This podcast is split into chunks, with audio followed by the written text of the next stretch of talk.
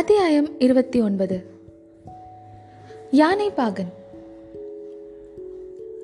இரண்டாயிரம் ஆண்டுகளுக்கு முன்னால் இந்த கதை நடந்த காலத்துக்கு ஆயிரம் ஆண்டுகளுக்கு முன்னால் பலகம்பாகு எனும் சிங்கள அரசன் ஒருவன் இருந்தான்.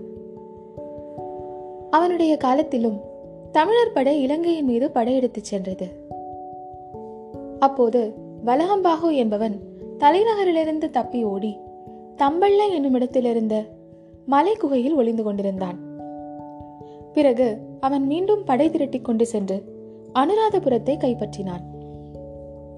அவனுக்கு அபயம் அளித்திருந்த மலை குகையை மேலும் குடைந்தெடுத்து கோவிலாக்கினான்.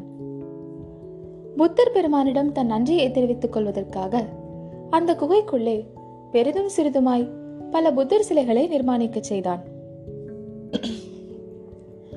நூற்றுக்கணக்கான புத்தர் சிலைகளை நிர்மாணித்த சிற்பிகளுக்கு தங்கள் சிற்பத்திறனை முழுதும் காட்டிவிட்டோம் என்று திருப்தி ஏற்படவில்லை. எனவே இந்து தெய்வங்களின் படிமங்கள் சிலவற்றையும் புத்தர் சிலைகளுக்கிடையில் நிர்மாணித்து வைத்தார்கள். அந்த அற்புதமான சிற்பக்கலை அதிசயங்களை இன்றைக்கும் தம்பள எனும் ஊரில் உள்ள குகை கோவிலில் காணலாம். வந்தியத்தேவன் அந்த புண்ணிய ஸ்தலத்துக்குள் பிரவேசித்த போது ஒரு புது உலகத்துக்கு வந்துவிட்டதாகவே அவனுக்கு தோன்றியது. புது மலர்களின் நறுமணம் அவனுக்கு மயக்கத்தை அளித்தது. வீதி முனைகளில் தாமரை முட்டுக்களும் செண்பக மலர்களும் குப்பல் குப்பலாக குவிக்கப்பட்டிருந்தன. பக்தர்கள் அம்மலர்களை வாங்கி அழகிய ஓலை கூடைகளில் எடுத்துக்கொண்டு கோவிலை நோக்கி சென்றார்கள். ஸ்திரீகளும் புருஷர்களும் அடங்கிய அந்த பக்தர் கூட்டங்கள் தெருக்களை அடைத்துக் கொண்டு நின்றன.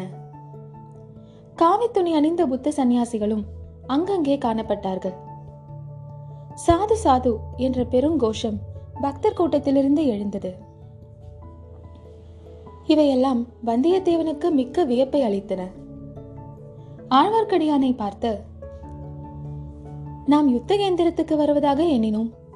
இது புத்த கேத்திரமாக அல்லவா இருக்கிறது? என்றான். ஆமப்பா ஆயிரம் வருஷமாக இது பிரசித்தி பெற்ற புத்த கஷேத்திரமாயிற்றே என்றான் ஆழ்வார்க்கடியான். ஆனால் இது சோழ சைனியத்தின் வசத்தில் உள்ளது என்று சொன்னீரே.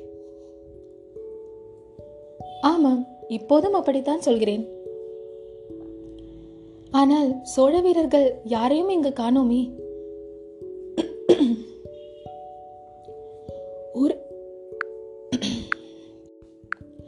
ஊருக்கு வெளியில் படை வீரர்கள் எதிர்க்கிறார்கள் அப்படி இளவரசருடைய கட்டளை. எந்த இளவரசர்? என்று கேட்டான் வந்தியத்தேவன். ஏன் நாம் யாரை தேடிக்கொண்டு வந்திருக்கிறோமோ அந்த இளவரசர் தான் என்றான் ஆழ்வார்க்கடியான். அதை பற்றி உம்மை கேட்க வேண்டும் என்றிருந்தேன். இளவரசரை இங்கே தேடிவிட்டு இல்லை என்று கண்டு பார்த்திவேந்திரன் திரும்பி போய்க் கொண்டிருக்கிறானே அவரை நாம் இங்கே மறுபடியும் தேடுவதில் என்ன பயன்? என்று கேட்டான் வந்தியத்தேவன். அந்த பல்லவன் இல்லை என்று சொன்னால் நான் நம்பி விடுவேனா நானே தேடி பார்த்துதான் தெரிந்து கொள்வேன். ஹிரணியன் ஹரி என்கிற தெய்வம் இல்லை என்று சொன்னான். அதை பிரகலாதன் நம்பிவிட்டானா? என்று கேட்டான் ஆழ்வார்க்கடியான். ஓ வீர வைஷ்ணவரே நம்முடைய நாட்டில் சைவர்களுடன் ஓயாமல் சண்டை பிடித்துக் கொண்டு வந்தீரே. இங்கே இத்தனை புத்த சந்நியாசிகள் போகிறார்கள். நீர்ப்பாட்டுக்கு சும்மா வருகிறீரே. என்ன காரணம்? எதிரிகள் கூட்டம் அதிகமாக இருப்பதைக் கண்டு பயந்து போய்விட்டீரா? என்று கேட்டான் வந்தியத்தேவன். தம்பி பயம் என்பது என்ன? அது எப்படி இருக்கும்? என்றான் ஆழ்வார்க்கடியான். கருப்பாய் பூதாகரமாய் யானை அளவு பெரிதாக இருக்கும். நீ பார்த்ததே இல்லையா? என்றான் வந்தியத்தேவன். இல்லை என்று ஆழ்வார்க்கடியான் சொல்லிவிட்டு வீதி ஓரத்தில் நின்று வேடிக்கை பார்த்து கொண்டிருந்த இரண்டு மனிதர்களை அணுகினான். அவர்கள் தமிழர்களைப் போல தோன்றினார்கள். அவர்களிடம் சிறிது நேரம் ஏதோ பேசிவிட்டு ஆழ்வார்க்கடியான் திரும்பி வந்தான். வைஷ்ணவரே அவர்களிடம் என்ன கேட்டீர்? விஷ்ணு பெரியவரா புத்தர் பெரியவரா என்று கேட்டீரா? இந்த ஊரில் யாரை கேட்டாலும் புத்தர் பெரியவர் என்றுதான் சொல்வார்கள். ஒவ்வொரு புத்தர் சிலையும் எவ்வளவு பிரம்மாண்டமாக இருக்கிறது பார்க்கவில்லையா? என்றான் வந்தியத்தேவன். தம்பி என்னுடைய வீர வைஷ்ணவத்தை எல்லாம் ராமேஸ்வரத்தில் மூட்டை கட்டி வைத்துவிட்டு இங்கே ராஜகாரியமாக வந்திருக்கிறேன். புரிந்ததா? என்றான் ஆழ்வார்க்கடியான். பின்ன அந்த மனிதர்களிடம் என்ன கேட்டீர்? இளவரசரை பற்றி விசாரித்தீரா? என்றான் வந்தியத்தேவன். இல்லை இந்த ஊரில் இன்றைக்கு என்ன விசேஷம் என்று கேட்டேன் என்றான் ஆழ்வார்க்கடியான். அவர்கள் என்ன சொன்னார்கள்? என்று கேட்டான் வந்தியத்தேவன். இன்றைக்கு இங்கே சீன யாத்ரீகர்கள் இரண்டு பேர் வரப்போகிறார்களாம். அதை முன்னிட்டு புத்த விகாரத்தில் உற்சவம் நடக்கிறதாம். அதனால்தான் ஊரில் இந்த கோலாகலம் என்று தெரிவித்தார்கள் என்றான் ஆழ்வார்க்கடியான். சீன யாத்ரீகர்கள் எங்கிருந்து வருகிறார்களாம்? என்று கேட்டான் வந்தியத்தேவன். நேற்று இங்கு வந்துவிட்டு சிம்மகிரிக்கு போயிருக்கிறார்கள். சிம்மகிரியிலிருந்து இப்போது வந்து கொண்டிருக்கிறார்கள். இன்னும் சற்று நேரத்தில் இங்கே வந்து விடுவார்கள் என்று தெரிவித்தார்கள். என்றான் ஆழ்வார்க்கடியான். சிம்மகிரி எங்கே இருக்கிறது? என்று கேட்டான் வந்தியத்தேவன். இங்கிருந்து காது தூரத்தில் இருக்கிறது. இன்னும் சிங்களவர் வசத்தில் தான் இருக்கிறது. பகல் வேலையாக இருந்தால் இங்கிருந்தே பார்க்கலாம். சிம்மகிரி குன்றின் உச்சியில் ஒரு பலமான கோட்டை இருக்கிறது. அங்கே உள்ள ஒரு குகையில் அற்புதமான அழியாவர்ண சித்திரங்கள் இருக்கின்றன. அந்த சித்திரங்களை பார்க்கத்தான் சீன யாத்ரிகர்கள் அங்கே போயிருக்க வேண்டும். குன்றில் ஏறி இறங்குவதற்கு பெரிதும் கஷ்டப்பட்டிருப்பார்கள். அதோ பார். ஆழ்வார்க்கடியான் சுட்டிக்காட்டிய இடத்தில் அலங்கரித்த பெரிய யானை ஒன்று வந்து கொண்டிருந்தது. அதன் அம்பாரியில் இரண்டு பேர் உட்கார்ந்திருந்தார்கள். அவர்களுடைய தோற்றமும் உடையும் அவர்கள்தான் சீன யாத்ரீகர்கள் என்று புலப்படுத்தின. யானை பாகன் ஒருவன் கையில் அங்குசத்துடன் யானையின் கழுத்தின் மீது வெற்றிருந்தான் யானையை சுற்றி சூழ்ந்து வந்த ஜனங்கள் பலவித ஆரவார கோஷங்களை கிளப்பினார்கள். பார்த்தாயா? என்றான் ஆழ்வார்க்கடியான். பார்த்தேன் பார்த்தேன். அம்மா எவ்வளவு பெரிய யானை? பக்கத்திலே எங்கேயாவது பள்ளம் இருக்கிறதா என்று பார்க்கலாமா? வேண்டாம் வேண்டாம். வீதியில் சற்று ஒதுங்கி நின்றால் போதும். அவ்விதமே அவர்கள் யானை நெருங்கி வந்ததும் வீதியோரமாக ஒதுங்கி நின்றார்கள். யானை அவர்களை கடந்து சென்றது. ஜனக்கூட்டமும் யானையை தொடர்ந்து சென்றது. வந்தியத்தேவன் அம்பாரியில் வீற்றிருந்த யாத்ரிகர் மீதே கண்ணாக இருந்தான். புத்தர்களின் புண்ணிய கஷேத்திரங்களை தரிசிப்பதற்காக எவ்வளவோ தூரம் பிரயாணம் செய்து எத்தனையோ கடல்களை கடந்து வந்த அந்த சீனர்களின் பக்தியை நினைத்து வியந்தான். அவர்களுக்கு இங்கே இவ்வளவு உபச்சாரங்கள் நடப்பது நியாயமான காரியம்தான். ஆனால் யுத்தம் நடந்து கொண்டிருக்கும் காலத்திலும் இவர்கள் யாத்திரைக்கு பங்கம் இல்லாமல் நடப்பது எவ்வளவு அதிசயமானது. இளவரசர் அருள்மொழிவர்மரின் ஏற்பாடாகத்தான் இருக்க வேண்டும். இவ்வளவு பெருந்தன்மையான காரியங்களை செய்யக்கூடியவர் அவர்தான். ஆனால் இப்போது அவர் எங்கே இருப்பார்? அவரை தேடி பிடிப்பது சாத்தியமா? இந்த வைஷ்ணவனோடு இவ்வளவு சஷ்டத்துடன் பிரயாணம் செய்து வந்தது வீணாகிவிடுமோ?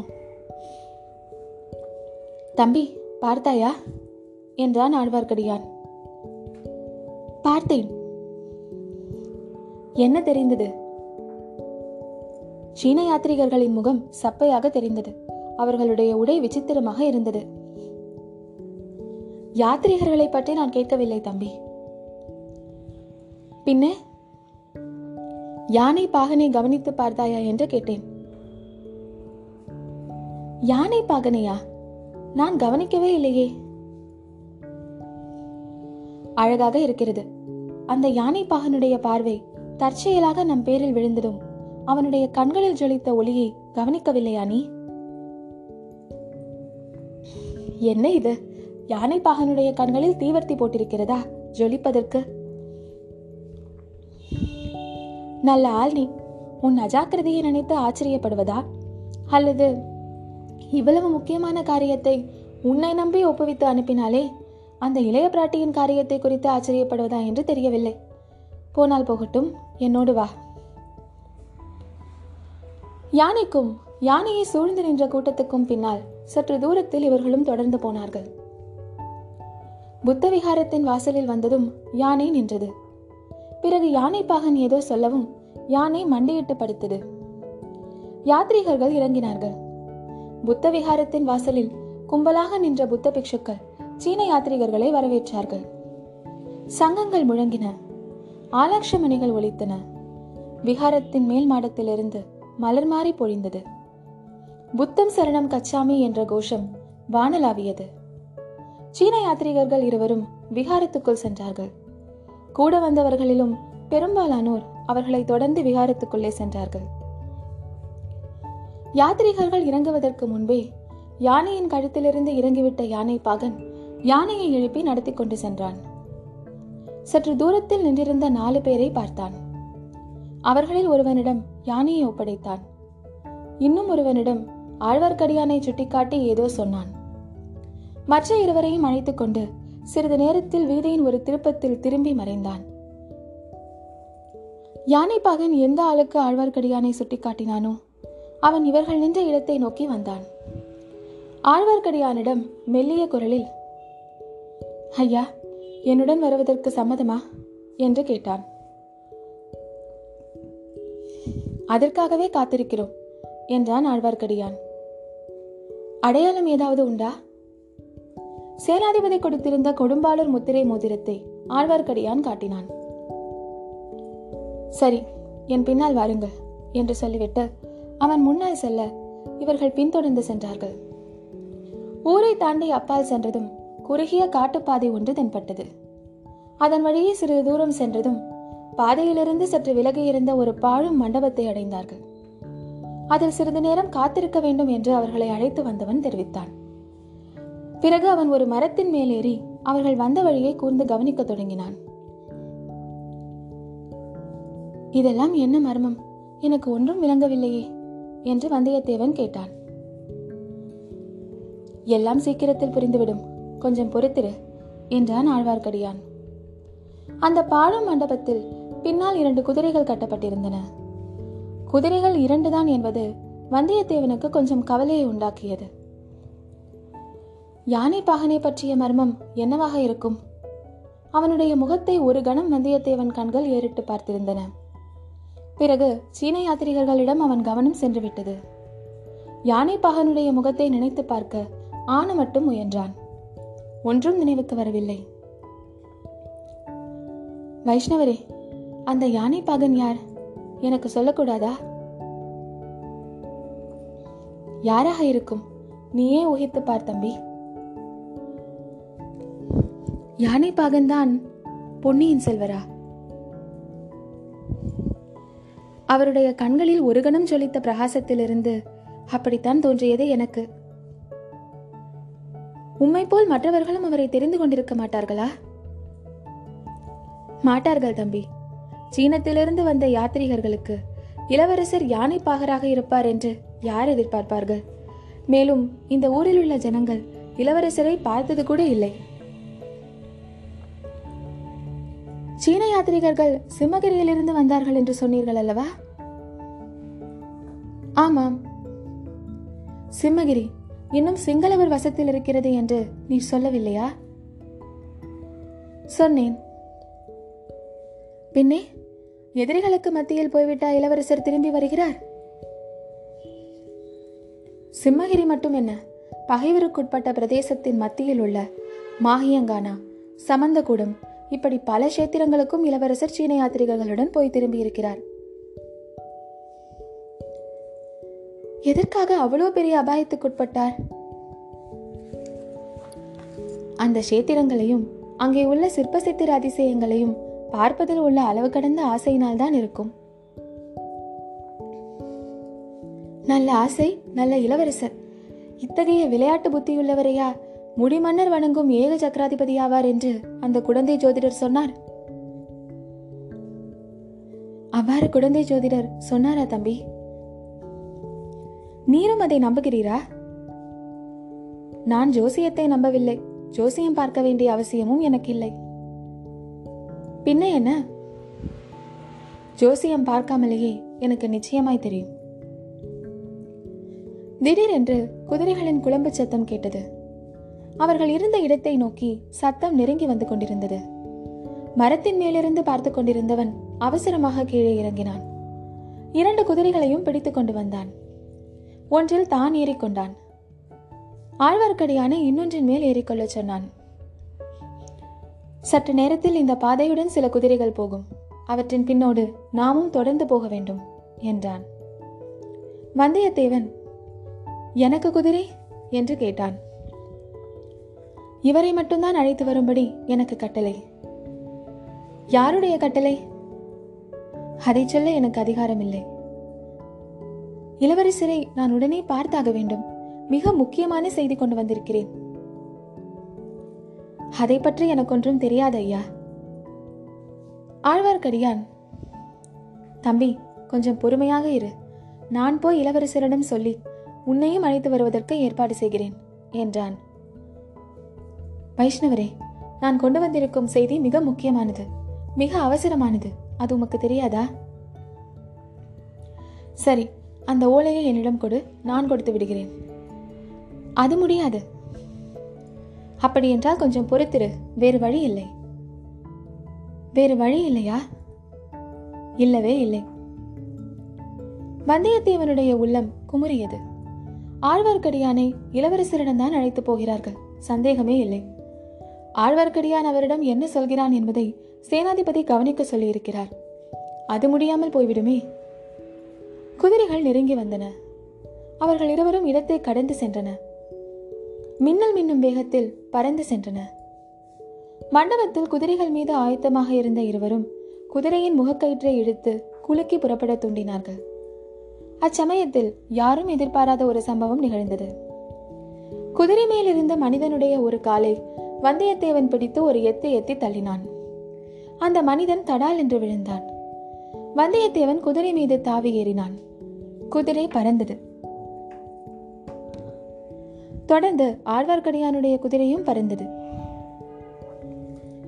கீழே விழுந்த வீரன் கூச்சலிட்டு உரையில் இருந்த கத்தியை எடுத்து எறிந்தான். வந்தியத்தேவன் தலை குனிந்து குதிரையின் முதுகோடு ஒட்டி படுத்துக் கொண்டான். வீரன் எறிந்த கத்தி வேகமாக சென்று ஒரு மரத்தில் ஆழமாக பாய்ந்தது. குதிரைகள் இரண்டும் காற்றாய் பறந்து சென்றன. முன்னால் சென்ற மூன்று குதிரைகளையும் பின்தொடர்ந்து ரொம்பவும் நெருங்காமலும் ரொம்பவும் பின்தங்காமலும் இந்த இரண்டு குதிரைகளும் சென்றன.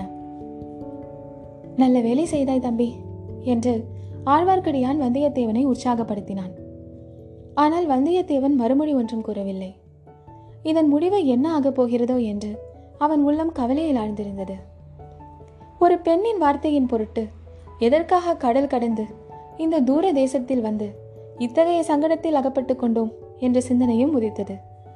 குதிரைகள் வாயு வேக மனோவேகமாக குறுகிய காட்டுப்பாதையில் போய்க் கொண்டிருந்தன.